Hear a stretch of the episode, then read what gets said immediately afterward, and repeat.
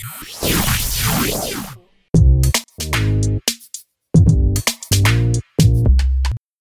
மக்களே. நீங்கள் கேட்டிருக்கிறது கேம் தமிழா ஒரிஜினல் இந்த ஷோவை ஆறு முதல் அறுபது வயசு தாராளமாக நாங்கள் நியூ சர்டிஃபிகேட் கொடுக்குறோம். எந்த ஒரு தயக்கமும் வேண்டாம்.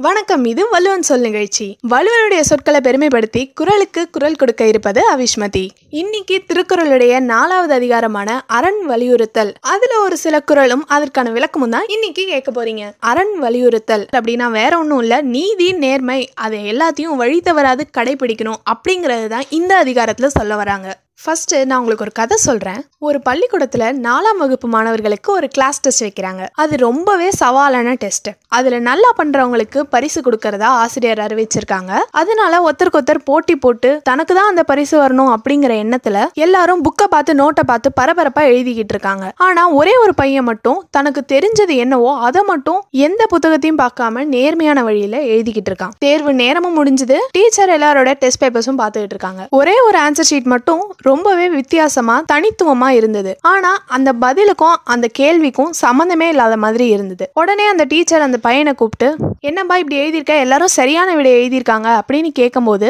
அந்த பையன் சொல்றான் ஆமாம் டீச்சர் எல்லாரும் பார்த்து எழுதினாங்க. எனக்கு பார்த்து எழுத உடன்பாடு இல்லை. அதனால தான் எனக்கு தெரிஞ்சதை மட்டும் எழுதியிருந்தேன் அப்படின்னு அந்த பையன் சொல்றான். அதுக்கு அந்த டீச்சர் ரொம்பவே பெருமைப்பட்டு அவன் நேர்மையை பாராட்டும் விதமா அந்த பரிசை அந்த பையனுக்கே கொடுத்தாங்க. இதுலேருந்து என்ன தெரியுதுன்னா சிறப்பினும் செல்வமும் ஈனும் அறத்தினூங்கு ஆக்கம் எவனோ உயிருக்கு. அறம் சிறப்பையும் அளிக்குமா செல்வத்தையும் அளிக்குமா?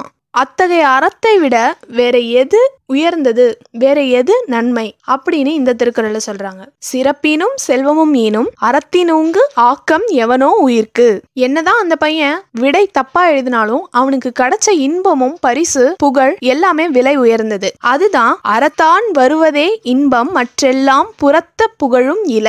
அறநழியில் வாழ்வதன் பயனாக வருவதே இன்பம். அறத்தோடு பொருந்தாமல் வருவன எல்லாம் இன்பம் இல்லாதவை புகழும் இல்லாதவை. அது அதுதான் அறத்தான் வருவதே இன்பம் மற்றெல்லாம் புறத்த புகழும் இல அப்படின்னு இந்த திருக்குறள் சொல்றாங்க. இந்த கதை வழியா நமக்கு என்ன தெரியுது அப்படின்னா செயற்பாலது ஓரும் அரணே ஒருவர்க்கு உயர்பாலது ஓரும் பழி. ஒருவன் செய்யத்தக்கது அறம் மட்டுமே விட்டுவிடத்தக்கது தீய செயற்களை. அதாவது செயற்பாலது ஓரும் அரணே ஒருவர்க்கு உயர்பாலது ஓரும் பழி.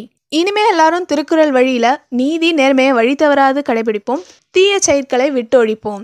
மீண்டும் வள்ளுவன் சொல் நிகழ்ச்சிக்கு அறிவூட்டும் விதமாக வரும் வரை உங்களிடமிருந்து விடைபெறுவது அவிஷ்மதி